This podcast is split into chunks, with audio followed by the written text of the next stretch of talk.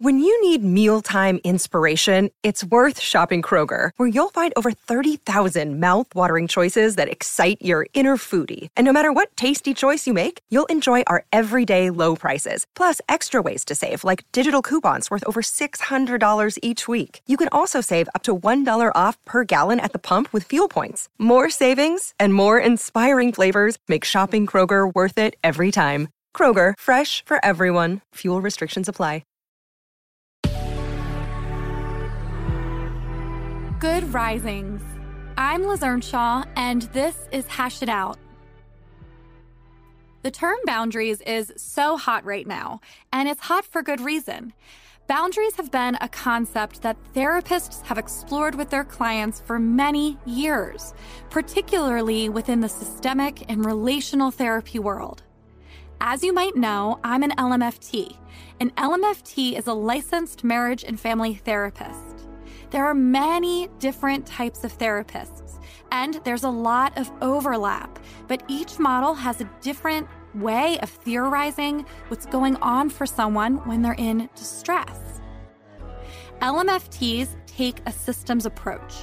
This means that rather than pathologizing people, they look at how the environment, the family, life experiences, and so forth would help us to understand the distress of a particular person. In this, we can help the person make sense of their experience and find new ways to engage within their relationships and the world that will help them to relieve distress. In this type of therapy, therapists explore levels of differentiation with their clients. Differentiation means that you have the ability to be in a relationship while recognizing yourself as separate from the other and still having the capacity to be connected. So you have awareness of yourself and awareness of others.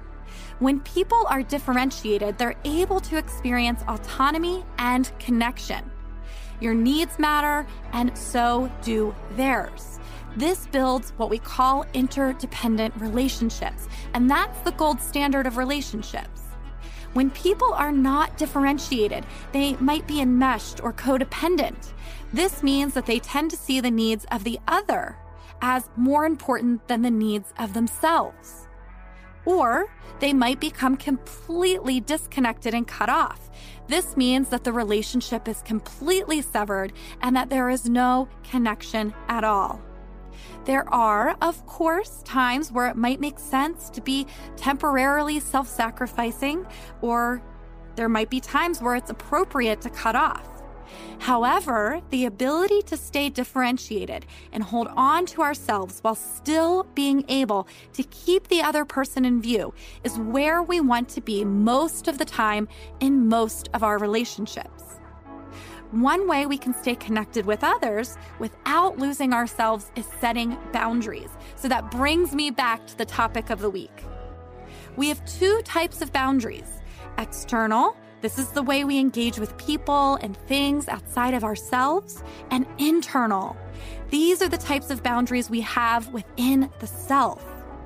You can think of these types of boundaries as being a good parent to yourself. Do you know your needs and are you able to follow through for yourself even when it's hard? To set boundaries, though, you actually need to know what you need. You need to be able to articulate those needs. You need to be able to follow through. This can be challenging because at any of those points, you might get tripped up. It can be challenging, which is why I'm really excited to walk through each of our question askers' dilemmas this week around setting boundaries with others. Tune in tomorrow through Friday as we explore boundary setting, and I'll give you some clear tips on how to set them in your relationships. Also, fun fact I do have a mini course on boundaries called Creating Boundaries to Get Your Needs Met.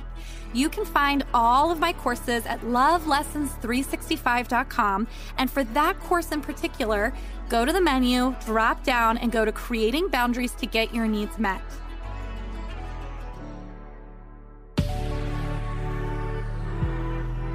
If you have a relational dilemma you want my thoughts on, please email questions at goodrisings.com.